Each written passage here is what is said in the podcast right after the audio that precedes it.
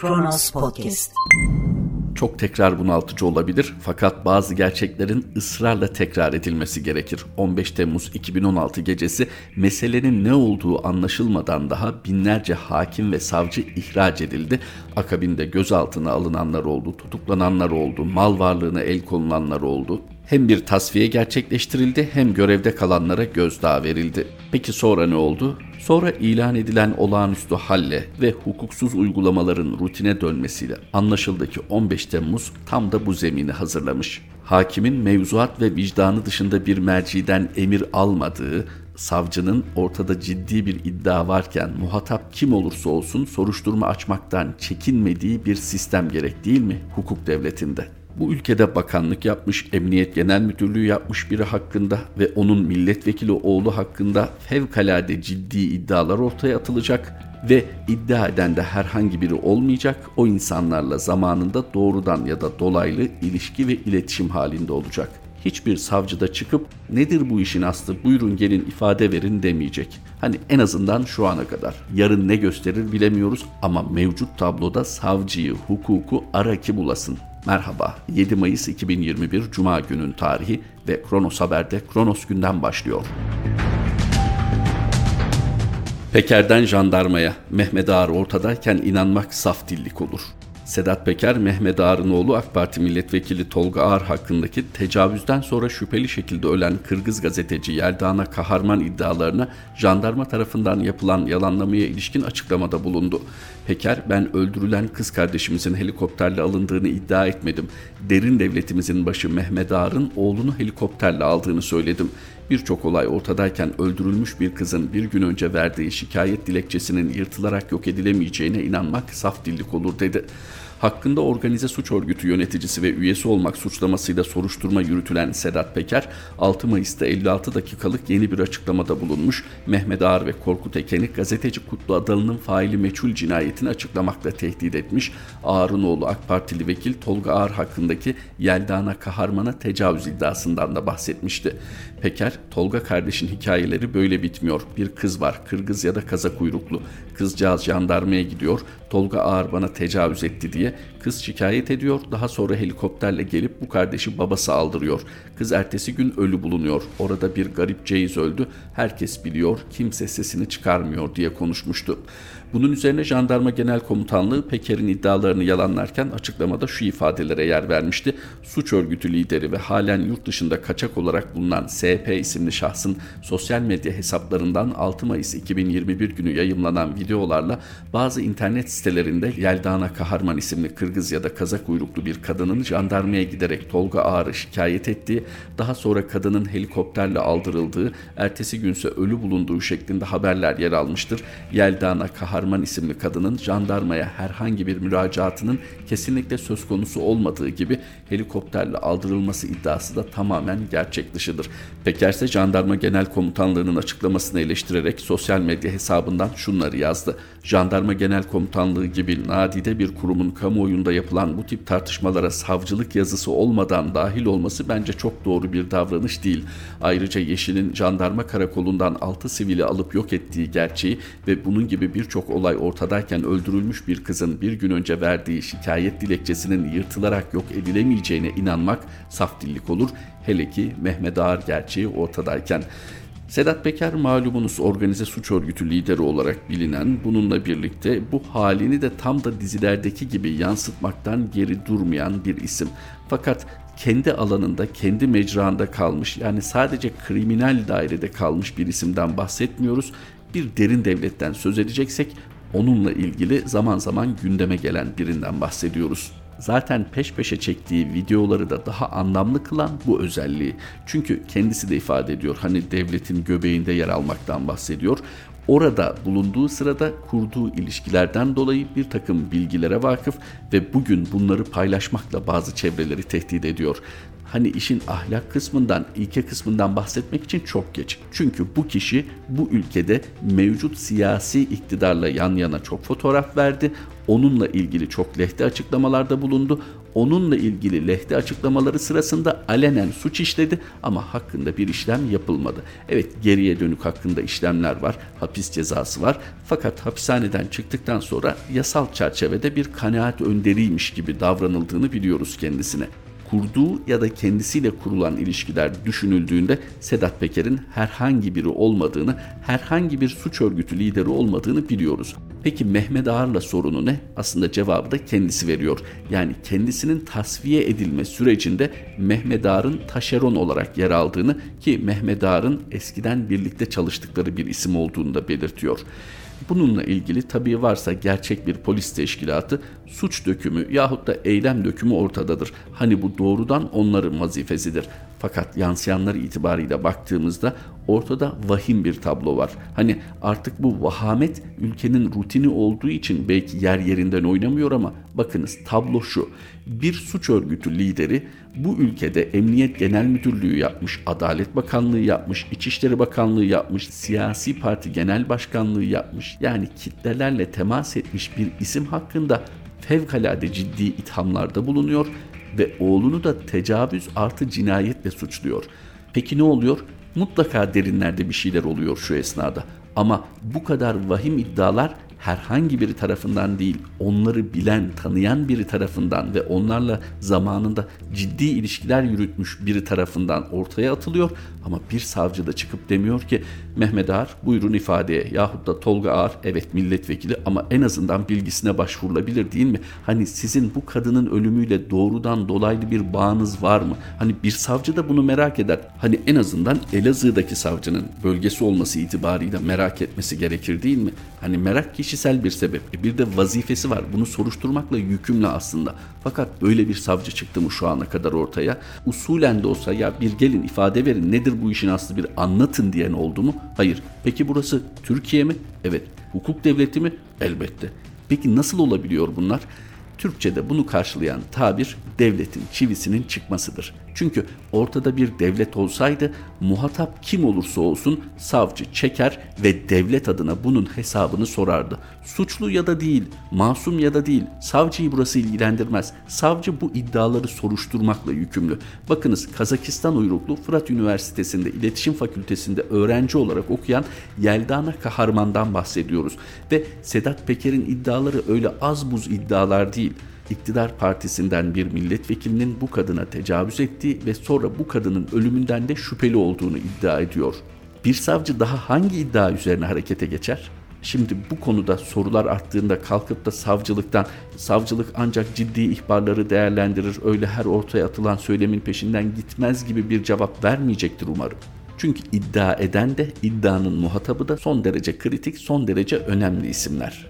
Devletin çivisinin çıktığı son derece açık, o hukuk çivisi de bugün çıkmadı. Altını kalın kalın çizelim, on beş Temmuz iki bin on altıdan bu yana ne hukuktan söz edebiliriz, ne bir yargı sisteminden söz edebiliriz, ne de adaleti sağlamaya niyeti olan bir siyasi iradeden bahsedebiliriz.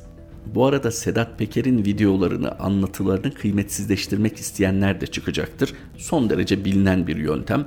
Kimdir? Bir suç örgütü lideridir, suçlu bir insandır, sözlerini dikkate mi alacağız şeklinde özellikle itham ettiği çevreleri korumaya dönük hem de belki hiç tahmin edemeyeceğimiz isimlerden bu tür adımlar gelecektir. Fakat hep şunu hatırlayalım. Sedat Peker kendi mahallesinde kabadayılık yapan, mahallesinin dışında zaten var olmayan, öyle bir iddiası da bulunmayan bir kimse değil. Sedat Peker daha yakın tarihte arşiv karıştırmadan hatırlayabileceğimiz şekilde iktidarla organik ilişkileri olan bir isim. Suriye'de Türk Silahlı Kuvvetleri ile birlikte hareket ettiği tüm dünya tarafından bilinen gruplara teçhizat desteğinde bulunmuş bir isim. Alenen suç teşkil eden iktidara destek açıklamaları da ne iktidar tarafından reddedilmiş ne de dönem itibariyle hukuki bir soruşturmanın konusu olmuştur. İşte böyle birinden bahsediyoruz. Dizilerdeki herhangi bir küçük figürden değil. Elbette devlet çok derindir, bunlar küçük figürlerdir diyenler de çıkacaktır. O halde bu küçük figürlerin iddialarını önce bir araştırın, meselenin ne kadar önemsiz olduğunu, bunların iftira olduğunu ortaya koyun. Ondan sonra biz de diyelim ki evet bu ülkede hukuk varmış. Dönem itibariyle yargı sistemimizde muhatap olan yüz binlerce insan zaten ülkede şu an hukukun ne düzeyde olduğunun farkında. Fakat hala bu mevcut sistemle muhatap olmamışlar için de çok ciddi bir gösterge. Düşünün, sokakta salgın tedbirlerine uymuyor diye bir vatandaşa idari işlem uygulama konusunda bu kadar ısrarlı olan devlet, ondan kat be kat ülkenin selameti açısından, hani iktidar çok seviyor ya bu ifadeyi, milli beka açısından problem teşkil eden iddiayı duymuyor ve bu iddiayla ilgili hiçbir savcı da gereğini yerine getirmiyor. Ama anayasada hala bir hukuk devleti olduğu yazıyor Türkiye Cumhuriyeti'nin. Bir organize suç örgütü lideri video çekiyor, devletin jandarma teşkilatını, eski bakanını, mevcut milletvekilini fevkalade ithamlarla gündeme getiriyor. Fakat bu konuda tabir caizse tık yok. Soruşturmak, araştırmak, işin aslı nedir öğrenmek elbette savcılığın vazifesi. Fakat neden bu konuda yine her zamanki medya tablosu ortada? Kendini iktidara yakın gören medyanın sorunu değil mi acaba Sedat Peker'in açıklamaları? Bakınız, herhangi bir parti, herhangi bir isimden öte ülkenin sorunlarından bahsediyoruz. Fevkalade ciddi ithamlardan bahsediyoruz. Niçin acaba bu konuda en azından asgari vazifesini yerine getirmiyor iktidara yakın medya? Elbette cevabı çok açık ama buna rağmen ısrarla gündemde tutmak lazım. Yeneroğlu, iktidar hukuktan uzaklaştıkça suç örgütlerinin oyun topuna dönüştü. Deva Partisi Genel Başkan Yardımcısı Mustafa Yeneroğlu, organize suç örgütü lideri Sedat Peker'in sosyal medya üzerinden paylaştığı video mesajını değerlendirdi. Soruşturulmayan cinayetler, üzerine gidilmeyen uyuşturucu trafikleri, devletçilik oynayan mafya yapıları, iktidar hukuktan uzaklaştıkça devlet suç örgütlerinin oyun topuna dönüşüyor dedi. Yeneroğlu, Sedat Peker'in gündeme getirdiği iddialarla ilgili savcıların ne zaman işlem yapacağını sordu. Güçlülerin değil, hakkın ve hukukun üstünlüğüne inanan savcılarımız nerede? Bugün harekete geçmeyecekler de ne zaman geçecekler sorusunu yöneltti. Sedat Peker, YouTube hesabı üzerinden yaptığı görüntülü paylaşımda eski İçişleri Bakanı Mehmet Ağar ve Milletvekili Tolga Ağar'a yönelik suçlamalarda bulundu. Tolga Ağar'la ilgili tecavüz ve cinayet iddialarını gündeme getirdi. Deva Partisi Genel Başkan Yardımcısı Sayın Mustafa Yeneroğlu sosyal medyada tepkisini bu şekilde ortaya koyuyor. Niçin savcılar harekete geçmiyor? Bakın, bugün dahi geç. O kadar vahim iddialar internete düşer düşmez savcıların harekete geçmesi gerekiyordu değil mi? Çünkü ortada cinayet ve tecavüz gibi ciddi suçlamalar varsa, bununla ilgili bir ifşaat söz konusuysa, bir iddia, itham boyutunda da olsa herhalde tedbirler de alınacaktır. Savcılığın bunun için bir an evvel harekete geçmiş olması gerekmez miydi? Fakat savcılar sürekli malum bugün göz ucuyla bir yerleri kolluyor. Ne yapayım dercesine. Hakimler de keza. Şimdi başlarken söylediğimizi hatırlatalım. Bu zemini on beş Temmuz hazırlamadı mı? on beş Temmuz gecesi o hukuksuzluğa ses çıkarılmadığı için, topyekün muhalefet ses çıkarmadığı için ve ardından yeni kapı ruhuna ortak olduğu için ve ardından önce kontrollü darbe deyip arkasında durmadığı için ve zaman zaman gündeme getirse de on yedi yirmi beş Aralık operasyonları dahil tutarlı bir şekilde meselenin üstüne gitmediği için bugünlerin kapısını aralamış olmadı mı? Bakın, artık siyasi iktidarın da ötesinde devlet otoritesiyle ilgili bir problem söz konusu. Çünkü devletin farklı ve önemli kademelerinde bulunmuş, ciddi söz sahibi olmuş, yapılanmasında rol almış birinin, birilerinin hakkında vahim iddialar söz konusu. Fakat bu konuda Sayın Yeneroğlu'nun sorduğu gibi savcılarımız nerede demekten başka yapacak bir şey yok. Ha, savcılarımız nerede sorusunun aslında en güzel cevabını sosyal medyada on beş Temmuz'da tasfiye edilen savcılar veriyor. Onların nasıl soruşturmalar yürüttüğü, nasıl baskılarla karşılaştığı, bu baskılar karşısında neler yaptığı, zaten yapılması gerekenin ne olduğu konusunda her şey açık. Bugün eğer kendini savcı ve hakim olarak tanımlayabiliyorsa bazı cübbe giyenler, hukukun da hakkını vermek zorunda değil mi? Bakınız, iddiayı dile getiren elbette önemli. Mesele onun kriminal kimliğinden ziyade bu ilişkilerin ne kadar içinde olup olmadığıdır. O halde yüz yirmi sekiz milyar dolar nerede sorusu gibi muhalefetin topyekün savcılar nerede sorusunu da sorması gerekiyor. Çünkü bu konuda meşru bir baskıyla, demokratik ve hukuki bir basınçla meselenin çözümü için uğraşılmazsa geri dönüşsüz bir yolda ciddi bir mesafe kat etmiş olur Türkiye. Gelinen nokta zaten yeterince iç karartıcı. Hiç değilse buradan bir dönüş olur mu diye muhalefetin canını dişine takması ve hukuk talep etmesi gerek. Mevcut Türkiye'den çarpıcı bir örnekle devam edelim. TÜİK alternatif enflasyona tahammül edemedi, iktisatçılar hakkında suç duyurusunda bulundu. Türkiye İstatistik Kurumu'nun enflasyon, işsizlik ve milli gelir gibi pek çok ekonomik göstergede tartışmalı veriler açıklamasına dönük eleştiriler devam ederken iki bin on dokuz yılında kurulan Enflasyon Araştırma Grubu hakkında Ankara Cumhuriyet Başsavcılığına suç duyurusunda bulunuldu. Hazine ve Maliye Bakanı Lütfi Elvan dün akşam C N N Türk'te katıldığı programda TÜİK'in ENAG hakkında suç duyurusunda bulunduğunu belirterek TÜİK tarihinde ilk defa bir grup hakkında suç duyurusunda bulundu dedi. TÜİK'in verilerinde çarpıtma olmadığını iddia eden Elvan, kesinlikle TÜİK'in rakamlarla oynaması yüzde otuz kırklık bir enflasyon söz konusu değil dedi. Elvan, tarihte ilk defa TÜİK bu grup Enflasyon Araştırma Grubu ENAG'la ilgili suç duyurusunda bulundu. Bu grubun amacı TÜİK'i itibarsızlaştırmak dedi. Peki Enflasyon Araştırma Grubu, kısa adıyla ENAG'da kimler var? Profesör Doktor Veysel Ulusoy, Serkan Gençer, Serhat Hasan Çebi, Mustafa Demirok, Mehmet Ali Özer, İbrahim Can ve Mehmet Çağdaş gibi isimler. Danışma kurulunda da Tevfik Altınok, Profesör Doktor Yalçın Karatepe, Profesör Doktor Mehmet Hasan Eken, Doçent Doktor Bora Aktan, Doktor Hasan Yalçın, Zacit Akdemir, Özcan Kadıoğlu ve Doçent Doktor Baki Demirel gibi isimler yer alıyor. Şu ana kadar ENAG'dan bir açıklama gelmedi bu suç duyurusuyla ilgili. Profesör Doktor Veysel Ulusoy yönetiminde iki bin yirmiden bu yana enflasyon hesaplaması yapıyor ve sonuçlarını kamuoyuyla paylaşıyor ENAG. TÜİK iki bin yirmi yılı tüketici fiyatları endeksini yüzde on dört virgül altmış olarak ilan ederken ENAG tarafından açıklanan TÜFE oranı yüzde otuz altı virgül yetmiş ikiyi bulmuştu. Türkiye'de resmi kurumların açıkladığı enflasyon ve işsizlik gibi verilerin gerçeği yansıtmadığı eleştirisi uzun zamandır yapılıyor. Ülkenin adını taşıyan bir kurum elbette itibarını korumak durumundadır. Bunun için gerekirse hukuki yollara başvurmak durumundadır. Buna kimsenin itirazı olamaz. Fakat gelin önce meseleyi vazife boyutuyla ele alalım. Şimdi Merkez Bankası Başkanı da çıkıp bizi itibarsızlaştırmak istiyorlar diyebilir mi? Diyebilir. Fakat kendisinden önce Merkez Bankası başkanlarının nasıl görevden alındığı, kendisinin nasıl göreve geldiği düşünülürse Merkez Bankası Başkanı'nın böyle bir şikayette bulunması makul müdür? Belki hukukidir, meşrudur böyle bir hak arama ama makul müdür? Türkiye İstatistik Kurumu da, yani ülkenin dört bir tarafındaki verileri toplayıp sağlıklı bir değerlendirmeye tabi tutması gereken Türkiye İstatistik Kurumu diyor ki ENAG adlı bu sivil oluşum beni itibarsızlaştırıyor. Peki neden bugüne kadar TÜİK böyle bir sorun yaşamamış da bugün yaşıyor? Geçmiş dönemlere baktığımızda göreve gelen başkanlar görevlerinden nasıl alınmışlar ya da alınmışlar mı? Doğal süreleri tamamlandığında otomatikman bu değişimler mi gerçekleşmiş? Türkiye İstatistik Kurumu'nun son yıllarda başkanları nasıl değişmiş? Tüm bunları düşündüğümüzde lütfen bu kurumlar önce aynaya bakarak ben itibarımı ne kadar koruyorum ki başkasından benim itibarımı korumasını bekliyorum, en azından bana saygı duymasını bekliyorum diye sorması gerekir.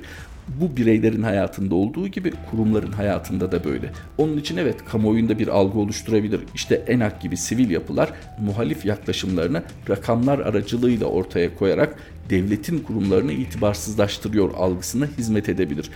Zaten istatistikle ilgili, hele bir de resmi kurumların içinde olduğu istatistikle ilgili bir haber söz konusuysa akla şu geliyor ister istemez. İstatistik rakamlarla gerçeği gizleme bilimidir ya da rakamlarla gerçeği istenildiği gibi gösterme bilimidir. Bu kesinlikle istatistik bilimine dönük bir eleştiri değildir. Bu istatistik bilimini kendi siyasi çıkarlarına alet eden siyasiler ve onlarla aynı yola giren bürokratlara bir eleştiridir. İşler kötüye gidebilir, ekonomide sorun olabilir, kriz de yaşanabilir ama çapı ne olursa olsun bir çözümü olan tüm bu bunalımlardan çıkmanın yolu itibarlı kurumlardan geçer. O da kurumların en zor şartlarda dahi çizgisini bozmaması ile ilgili. Hele hele Merkez Bankası gibi bağımsız çalışması gereken bir kurumun, Türkiye İstatistik Kurumu gibi sadece ülke içine veri sağlamayan, ortaya koyduğu verilerle dünyanın da Türkiye üzerinde fikir edinmesini sağlayan bir kurumun itibarı son derece önemlidir. Yeri gelmişken aslında bu iktidara sıkça hatırlatılması gereken meşhur bir sözü daha aktaralım. Abraham Lincoln'e ait. Bazı insanları bazen aldatabilirsiniz, bazı insanları her zaman aldatabilirsiniz ama herkesi her zaman aldatamazsınız. Ekleyelim, üstelik mevzu rakamsal verilerse. Lütfen itibarınızı mahkemede değil, önce kendi çalışmalarınızda arayın. Bir cümleyle de olsa duyurarak geçelim. Ebru Gündeş Reza Zarrab'dan tek celsede boşandı. Gerekçe aldatma. E, Ebru Gündeş kendisince hukuk aracılığıyla cezasını kesmiş Reza Zarrab'ın. Peki aldatılan Türkiye hukuk yoluyla Reza Zarrab'a bir ceza kesebildi mi? Kronos Haber'de Kronos gündemin sonuna geldik. Tekrar buluşmak üzere. Hoşçakalın.